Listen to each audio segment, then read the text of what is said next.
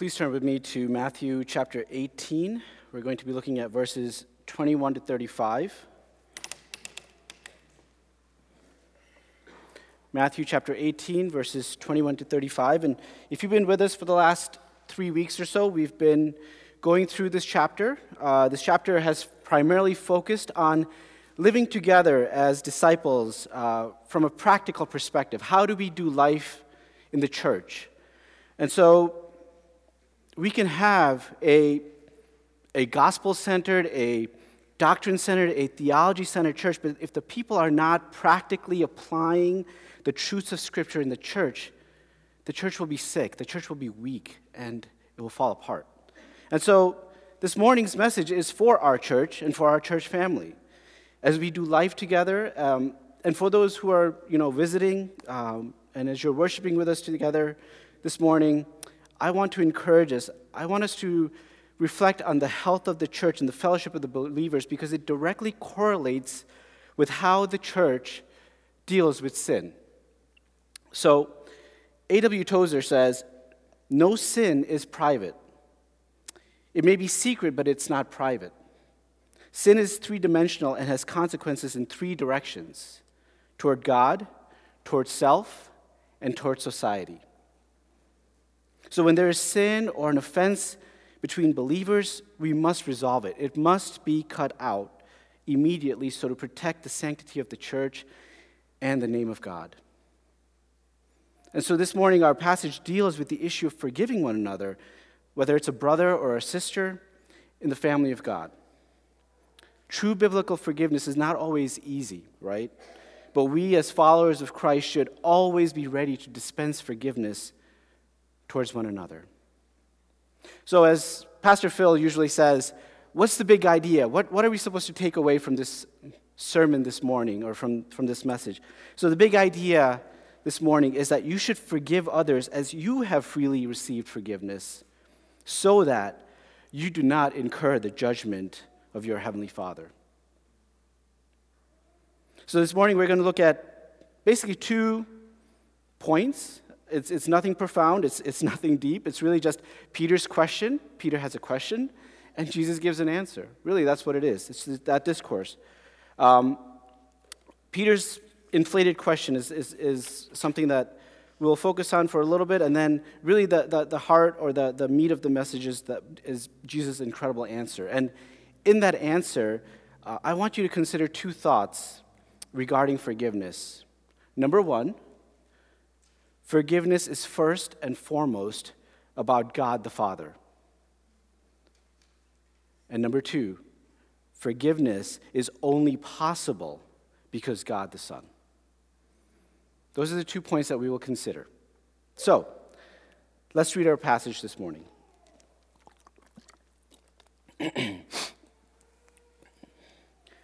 then Peter came up and said to him, Lord, how often will my brother sin against me and I forgive him? As many as seven times? Jesus said to him, I do not say to you seven times, but seventy seven times. Therefore, the kingdom of heaven may be compared to a king who wished to settle accounts with his servants. When he began to settle, one was brought to him who owed, who owed him 10,000 talents. And since he could not pay, his master ordered him to be sold with his wife and children and all that he had, and, and payment to be made. So the servant fell on his knees, imploring him, Have patience with me, and I will pay you everything. And out of pity for him, the master of that servant released him and forgave him the debt. But when the servant went out, he found one of his fellow servants who owed him a hundred denarii. And seizing him, he began to choke him, saying, Pay what you owe. So his fellow servant fell down and pleaded with him, Have patience with me, I and I will pay you. And he refused and went and put him in prison until he should pay the debt. Now, when his fellow servants saw what had taken place, they were greatly distressed, and they went and reported to their master all that had taken place. Then his master summoned him and said to him, You wicked servant, I forgave you all that debt because you pleaded with me. And should not you have had mercy on your fellow servant as I had mercy on you? And in anger, his master delivered him to the jailers until he should pay all his debt.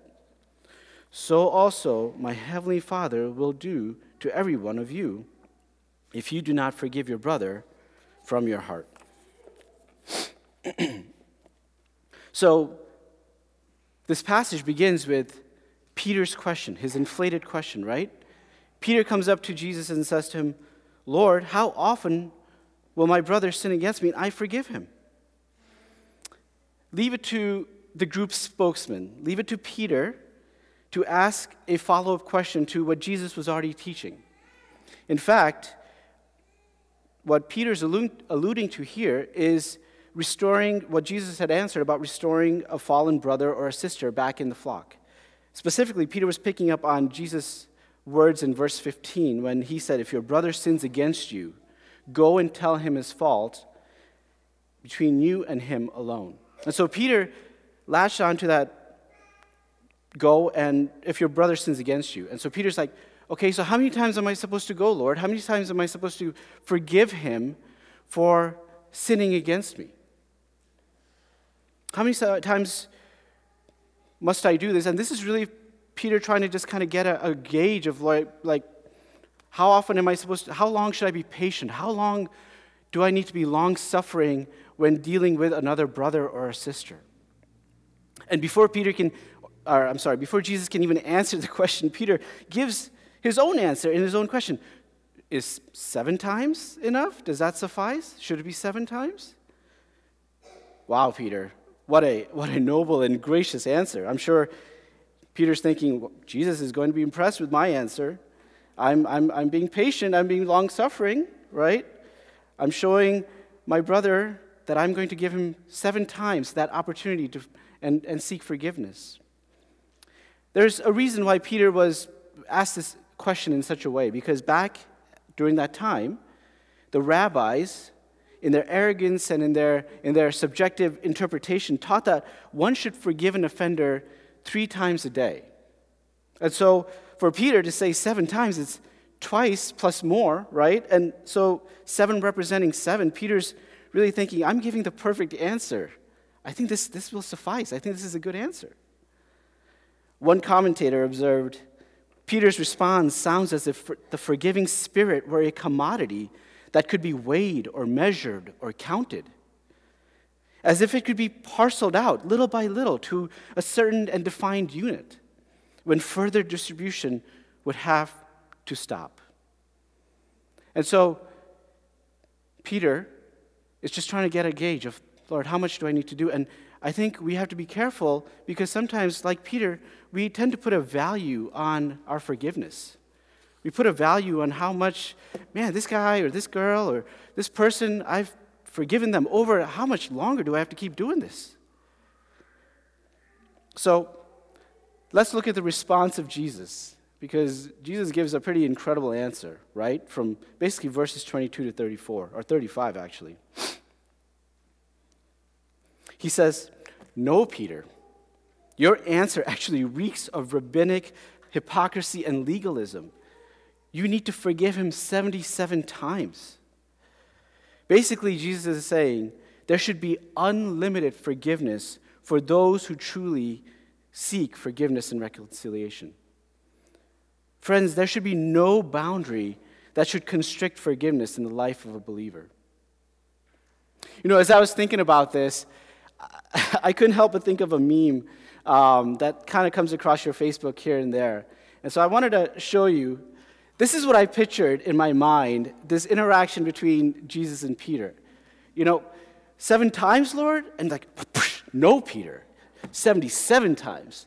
Now, this is, this is Kenny's interpretation, right? So I'm sure the Lord was much more gracious than that. But you, you understand this, this answer completely destroys Peter's misguided assumption of what forgiveness is. Now, I want to stop here and, and I want to be careful, just as I showed that meme, that we want to be, we want, that we're not quick to judge Peter's misguided answer with our dissatisfaction. It's easy to think, well, if I was with the Lord, I'm sure I would have had a better answer. I'm sure I could have thought of something a little bit more, more gracious to say, right? It's tempting to think that you know, um, you know, P- Peter, Peter was like, what's going on with him? Like, he should have gotten this by now. He's been with Jesus for almost three years now.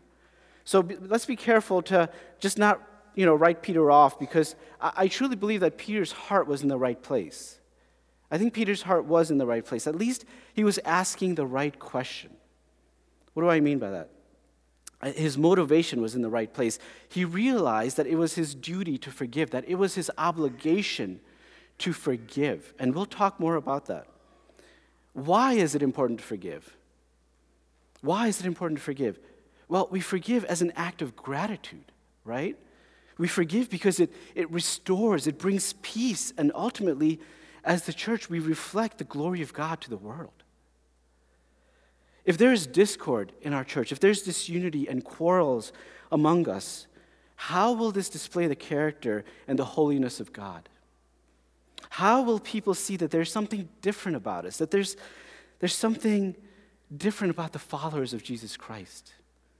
If we are constantly struggling, and if we're constantly, if there's constant tension and constant um, strife amongst people,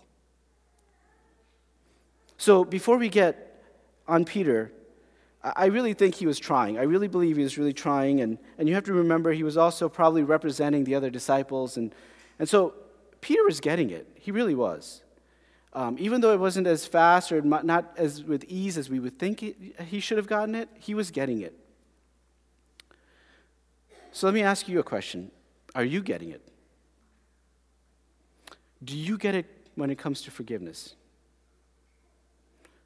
Let's consider right now, by the way of application, before we go any further, is there a person or persons that you have consciously forgiven in the last week or month or even in the last year at least seven times for the same or similar offense? Let me ask you a more specific question. Is there an area in your relationships where you have not forgiven maybe your spouse, maybe your child? when they do something over and over again. Where you harbor bitterness, or there's a grudge, or you just sweep it under the rug just because you just want to deal with your spouse, or you don't want to deal with your child. It's like, ugh, they make me angry, but you know what? I'm just going to, whatever, I'm just going to move on. That's not forgiveness.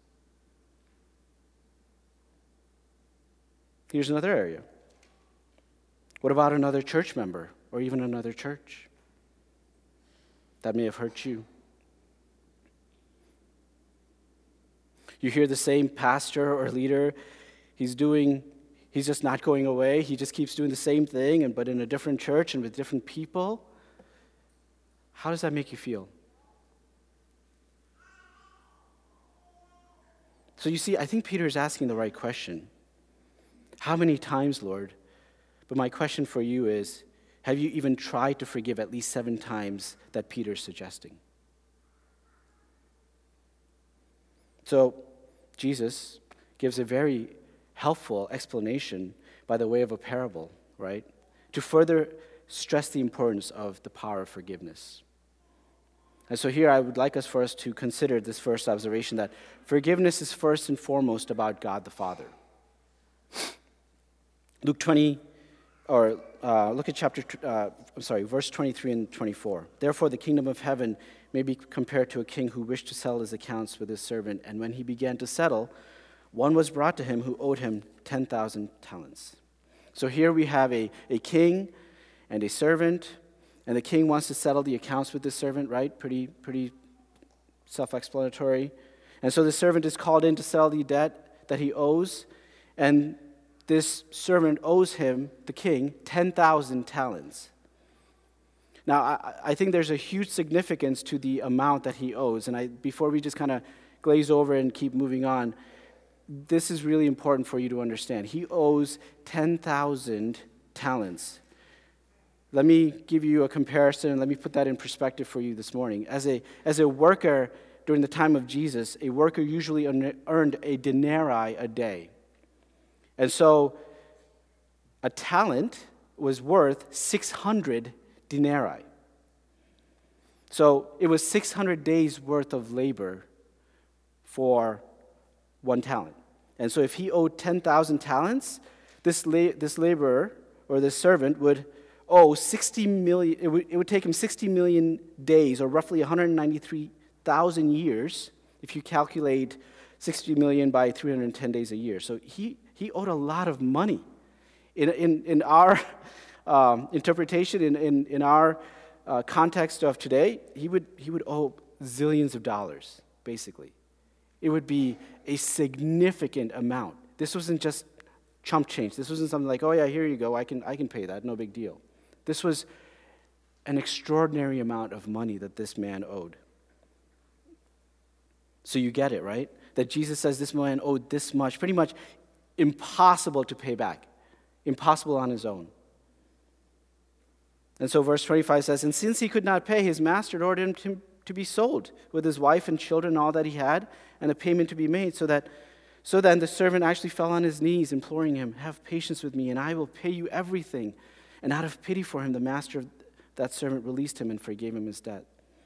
And because the debt was so great, the king decided, you know what? I'm going to sell you and sell your belongings and your family. I'm going to get some sort of compensation back for what you owe me because it is so great. But what does the servant do? What is his reaction? He falls down on his knees. He begs the king, mercy, mercy. Do you see the irony in the fact that the servant actually implores the king? He begs the king for more time because he's going to pay back everything. Do you, get, do you get that word, everything? I will pay you back everything. Zillions of dollars. I'm going to pay you back everything, Lord. I mean, the request by the servant is just as comical, is just as ludicrous as the amount that he owed the king. And what's even it's, it's just like building, because what's even more crazier than that is the fact that the king, overcome with pity, overcome with compassion for the servant, actually just releases him and forgives him. And you're like, whoa, what just happened? He just, there's nothing? He doesn't have to do anything? Like, that's it?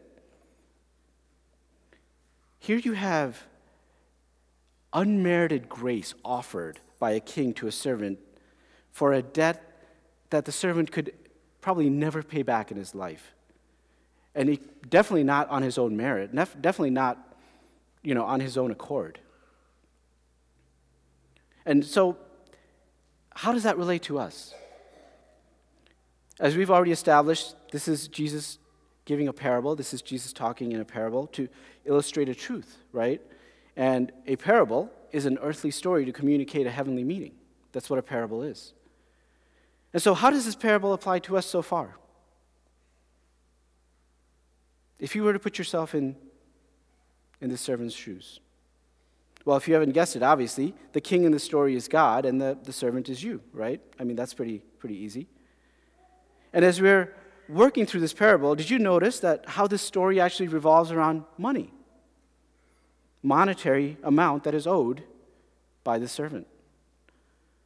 This is actually why we also read the Lord's Prayer this morning in the New Testament reading. Because it's the same language that Jesus uses earlier in Matthew chapter 6 when he uses the word debt for the sin which needs to be forgiven. Just as you exchange monetary funds for paying a debt, there is a, a transaction. You seek a, a, a, um, when, you, when you seek reconciliation, when you seek forgiveness, it is also transactionary, there's an exchange, it's reciprocal. There's a, there's a give and take. We need to establish that. You need to understand that's how forgiveness works. Jesus is reminding his followers that there's, there's a debt that is owed for the sins, and there must be a transaction, there must be a payment for those sins. And if you have not come to a, a proper understanding of the weight of your debt, of the, of the weight of your sin against God, then you will tr- really, truly never appreciate the power of forgiveness for yourself or towards others. The only way to understand your debt is by understanding who God is and what He requires of you.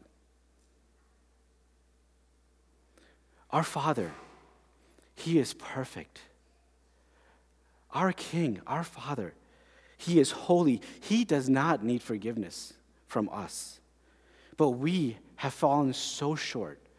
We have fallen so short of his standard. And we are continually, daily accruing a debt against him through our sins and through our trans- transgressions.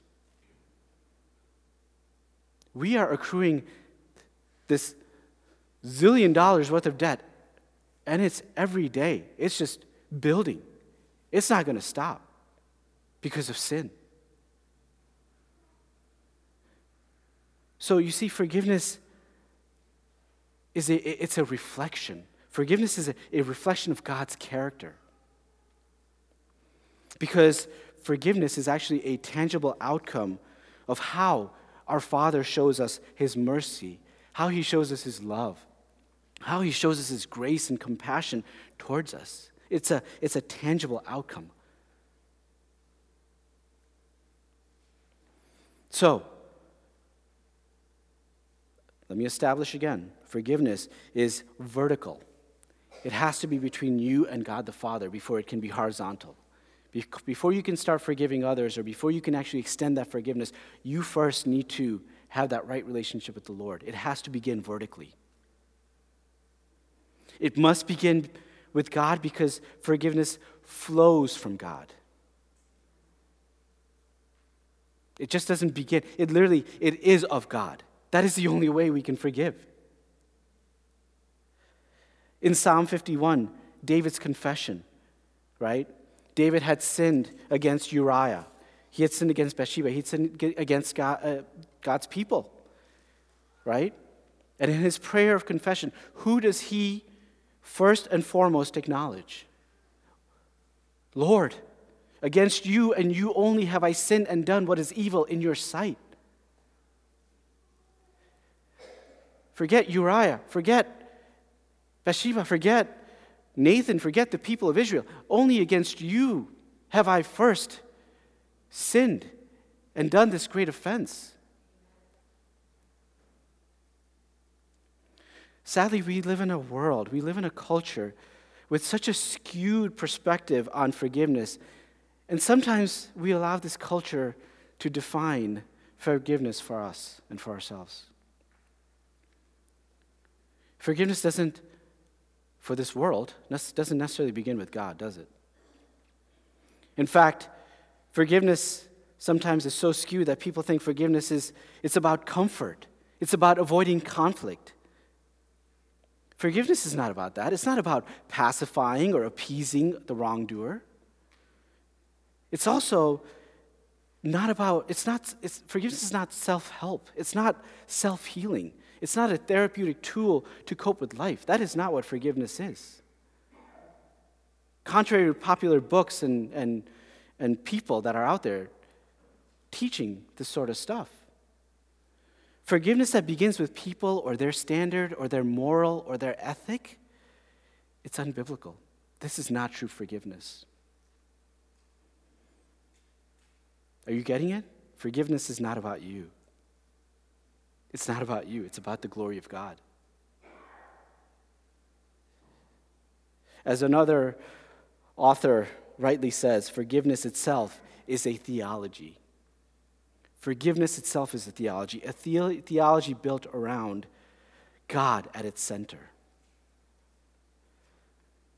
Forgiveness is it's supernatural, it's miraculous. It's a divine gift from God through the work of his spirit. We owe this immense debt, but we can't pay it. But, but by divine grace, He has forgiven us. Romans 6:23 For the wages of sin is death. Right? The wages, for the wages of sin is death. But the free gift of God is eternal life in Jesus Christ our Lord. We stand in the same position as a servant before the Lord and we have nothing to bring to him. We have nothing to offer to him. Yet, yet, out of his grace, out of his mercy, he erases that debt.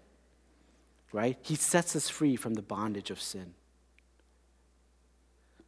In the same way that God forgives us of our debts, we then can and must forgive others.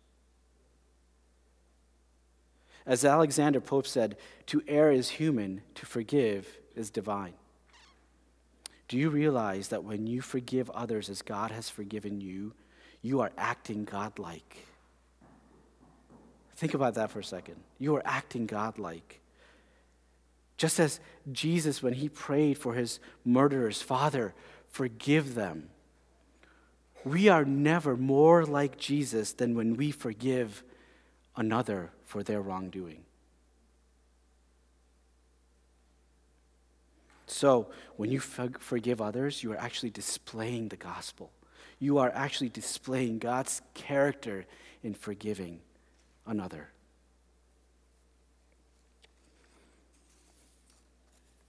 So, as I, as I explained to you earlier, it's an exchange. I wanted to hit a little bit more on that. What does that exchange look like on a practical level, even in our church life, in our church family?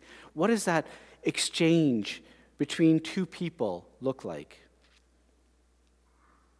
Well, the sim- simplest way I could explain it is it's when one person is giving the apology and receiving the forgiveness, and the other person is accepting the apology and giving the pardon. Do you see that exchange? Do you see that transaction? Right? Let me repeat it again. It's when one person is giving the apology and receiving that forgiveness, and the other person is accepting that for apology and giving that pardon. That's the exchange. So, let me give you an example. In our own family, in our own life, our children know that in our household, lying is not tolerable. We do not tolerate lying at, at, any level. Jenny and I will not tolerate it. And so, if and when our kid, one of our kids, chooses to lie or says something that is, is a falsehood, it's not enough for our son to say, Oh, I'm sorry. Okay, thanks. See ya. And it's not for, it's not for us to be just like, Oh, okay, uh, you said sorry. All right. All right, everything's good. See ya. No. That, it doesn't work that way. You, why? Because, because there is a brokenness in our relationship. And that brokenness needs to be restored. And so, because the, seri- the, the, the seriousness of the offense, and because there needs to be restoration, our son has to come to us and say, I am sorry, mommy or daddy. Please forgive me for lying to you.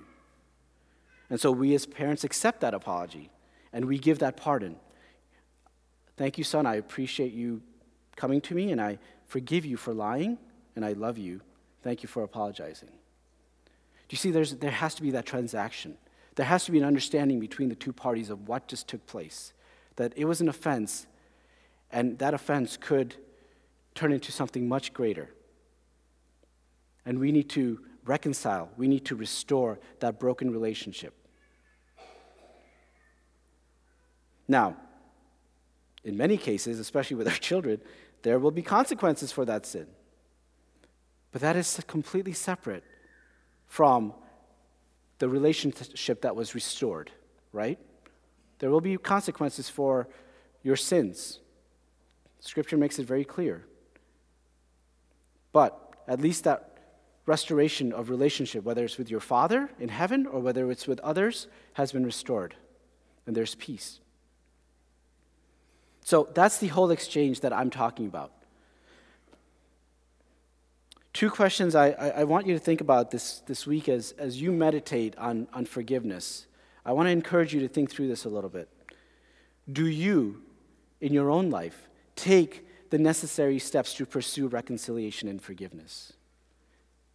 Do you take those steps? Or are you just like, yeah, whatever, I forgive you, yeah, you know, and just kind of are very flippant or just very casual about an offense from another person or, or, or understanding the, the gravity or the weight of that offense? Do you take those necessary steps? And, and if you do, praise the Lord, that's great. And if you do, what does it look like? Can you explain that to someone else? Can you help others to see, maybe in our church or in our, with our children or in other family members or even at work? Can you, what does that look like? So Jesus continues with the parable, right? To communicate actually what happens when that transaction or exchange actually fails between two people. And so notice the forgiveness that the servant received, he could not demonstrate that same forgiveness towards another servant. As we look at verse 28, but when the servant went out, he found one of his fellow servants who owed him a hundred denarii, and seizing him, he began to choke him, saying, Pay what you owe. So this fellow servant fell down, pleaded with him, Lord, have patience with me. I will pay you. And he refused, and, and he went and put him in prison until he should pay his debt. And so when the other fellow servants saw what had taken place, they were distressed, and they reported to, this to their master. And this master summoned him and said to him, You are a wicked servant. I forgave you all the debt because you pleaded with me, and should you not have had mercy on your fellow servant as I had mercy on you?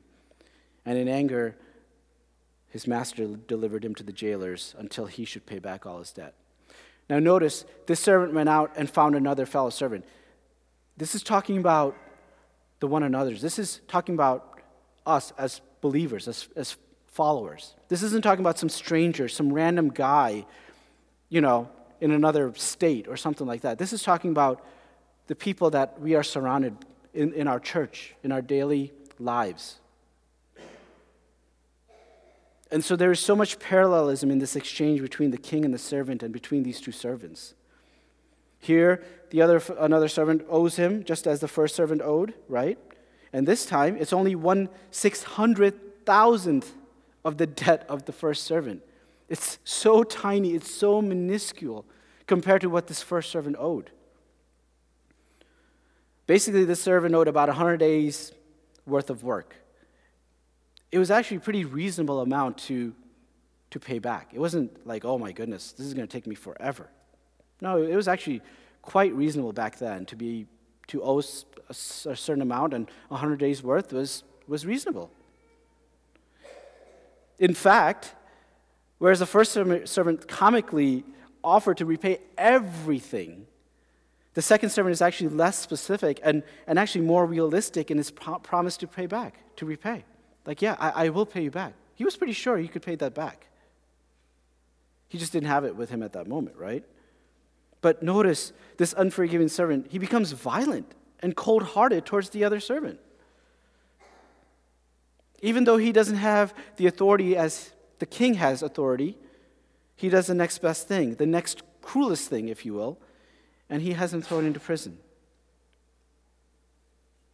I want you to understand that what this, what, what this unforgiving servant did in throwing the servant into, into the prison, actually, it really isn't necessarily bad. It wasn't illegal or unlawful. Back then, when you owed a certain amount of money and you couldn't pay it, there, there was a consequence. You were either thrown into jail or you went into indentured slavery, like where you worked to pay the money back. And so this wasn't something that was like out of the ordinary. I think what was more shocking, and I hope you see that, about this whole situation is the hypocrisy of the first servant in accepting the mercy of the king, but then failure to exercise that same mercy and generosity that he received.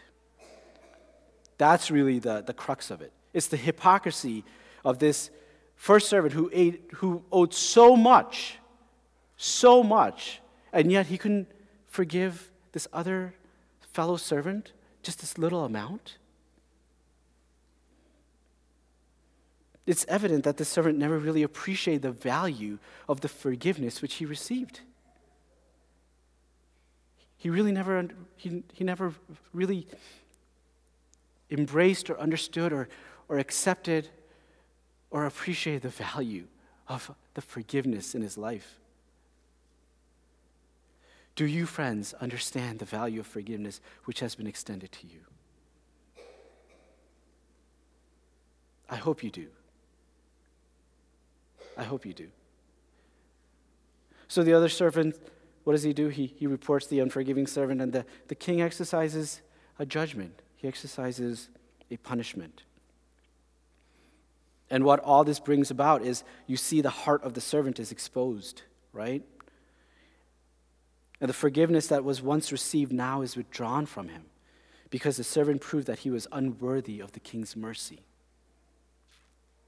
he was unworthy of the king's mercy because he could not extend that same mercy to another. So the king treats the unforgiving servant the same way that he treated the second servant. And actually, it's actually much worse as the king orders him not only to be um, handed over to the jailers, but also to pay back all that he owed. The translation here does not do justice to the word jailer. The translation uh, is very inaccurate. I think it's really toned down for us as, as readers. The better translation would be that he was handed over to torturers or tormentors for a painful punishment. Now let that sink in for a second. This wasn't like, oh, here's, go with the jailer, you're going to go sit in the jail, and so you'll rot there, but no, no, no. He was, he was handed over to torturers, he was handed over to tormentors, where he would be punished, and it would be a painful punishment.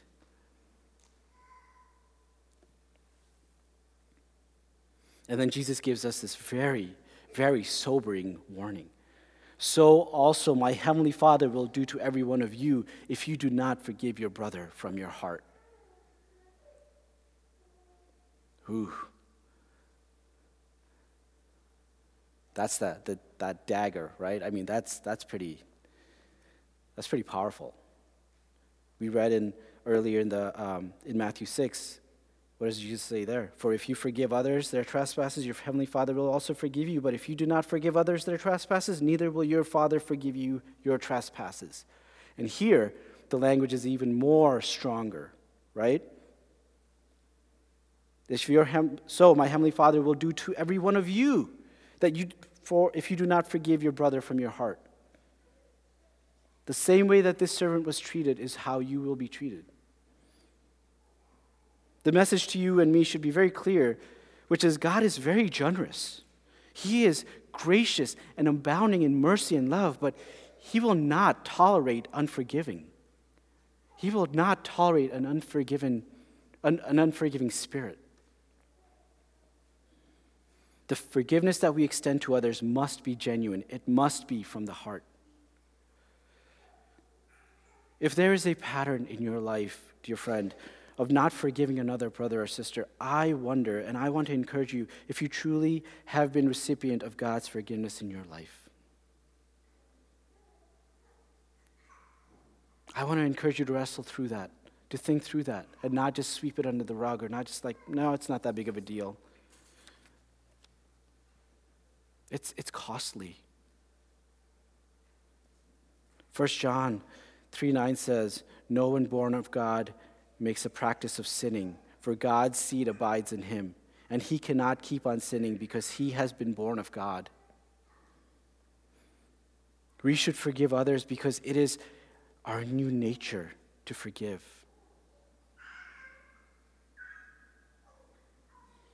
We have no excuse for not forgiving another if we say that we abide with God, that we have a relationship with God. You represent the king. You are his ambassador. If you cannot forgive, then you are defaming his name, and people will not see him in you.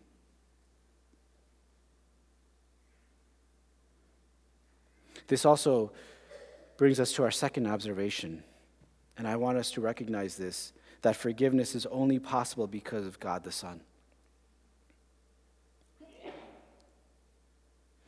If you notice thus far, when the king forgave the servant, we never are told how that debt was forgiven, right? How that debt was paid. He only erased the debt and forgave him, but we're really never told how it was paid. In fact, Peter did not know it at the time of the parable, but we, we know, we now know how that debt was paid, right? That debt, this debt that was paid for you and for me, it was costly. It cost the king, it cost the father something so valuable, so valuable and so precious, it actually cost him his son. Jesus Christ became the very debt so that you could be granted that forgiveness. The forgiveness that is won by Christ comes at the price of his death for a real guilt and a real offense.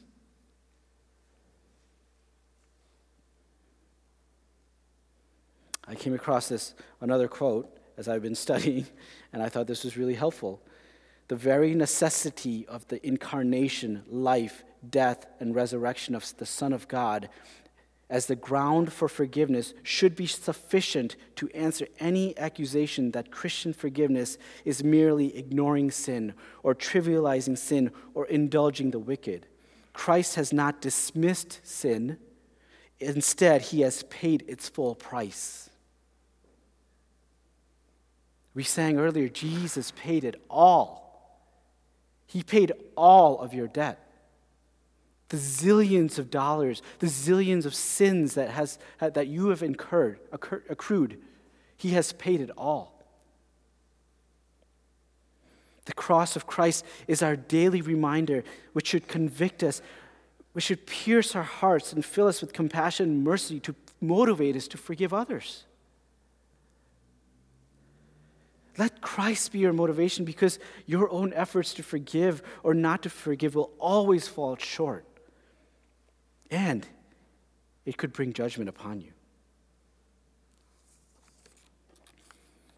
And let Jesus' warning be a constant reminder that you will be held accountable if you cannot forgive another for a lesser offense than your own offense to, against God.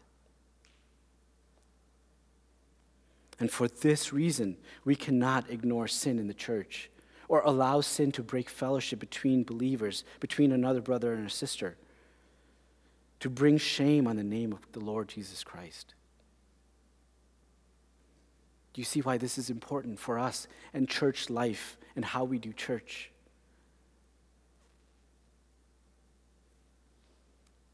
We must take it seriously.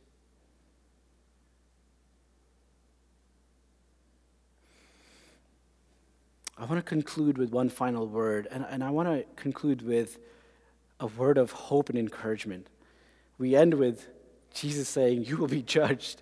And it's pretty, pretty serious. It's pretty, you know, it's pretty heavy. But I, w- I want to encourage you. I want to I want to give you hope for those who might be actually struggling with forgiving or forgiveness this morning. I think so often many of us don't understand forgiveness or how to forgive because I think for many of us we may not truly accept the forgiveness that we have received. I'll be honest, I struggled with that in my life, in my, in my younger days. There was a season where I struggled with that. It's not that we don't believe in forgiveness, but there's a doubt. There's this constant nagging, nagging like, am I really forgiven? Like, have I completed, like, completely accepted His grace and mercy? Like, I don't feel forgiven. Like, I, I've done so much against Him. And I'm constantly doing more against him. What do I need to do? Like, how do I pay this back? Do you see this? We, there's just this innate thing within us that we just, I want to, like, how do I pay you back? Like, what, what can I do? What can, how can I make it up? Dear friends, that's not how forgiveness works. If you're in that place right now where you're like, oh, I don't know if I really accepted that forgiveness for myself. I want to encourage you. I want to give you hope.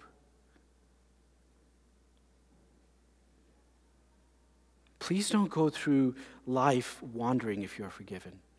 You actually can know the truth, and you can know the power of forgiveness in your life. How can you know the truth? Right here. How can you know the power of forgiveness? Right here.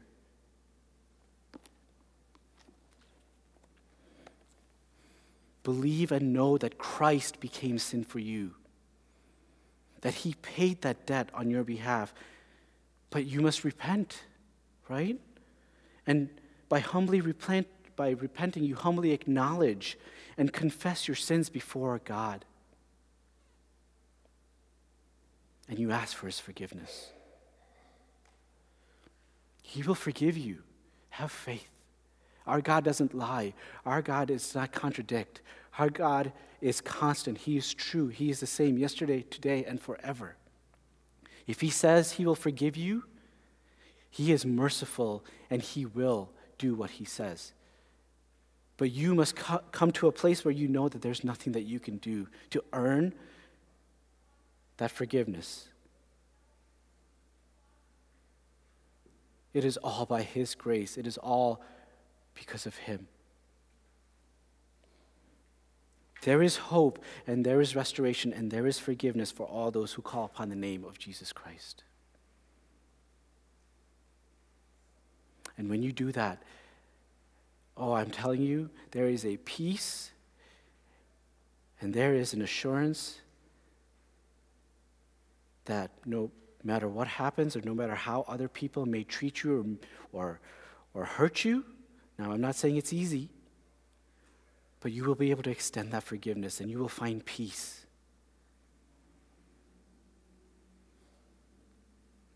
And so I would hope and I would encourage that we as, as a church, we as brothers and sisters, we as a family, that we would extend that same grace and mercy and love towards one another in forgiving one another quickly and restoring and reconciling those relationships. For our sake and for the sake of our Lord and Savior Jesus Christ. Amen. Father, thank you for forgiving us. Lord, we deserve death. We deserve eternal punishment. We should be tormented. We should be handed over to the torturers because our offense is so great against you. But praise God that it doesn't stop right there. Lord, praise God that that was not the end. Lord, that you extended mercy and grace and love and compassion towards us by condescending, by sending your Son to actually pay for the debt that we owe you, for wiping the, the sins from the record book.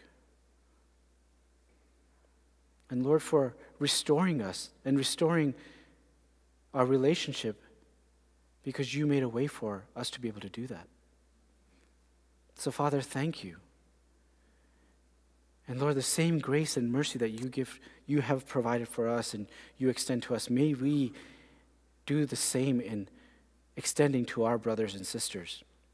And may we be quick to forgive. May we be quick to listen and slow to speak May we practice the one another's and live in harmony and in peace with one another for your kingdom and for your glory and for your honor. Amen.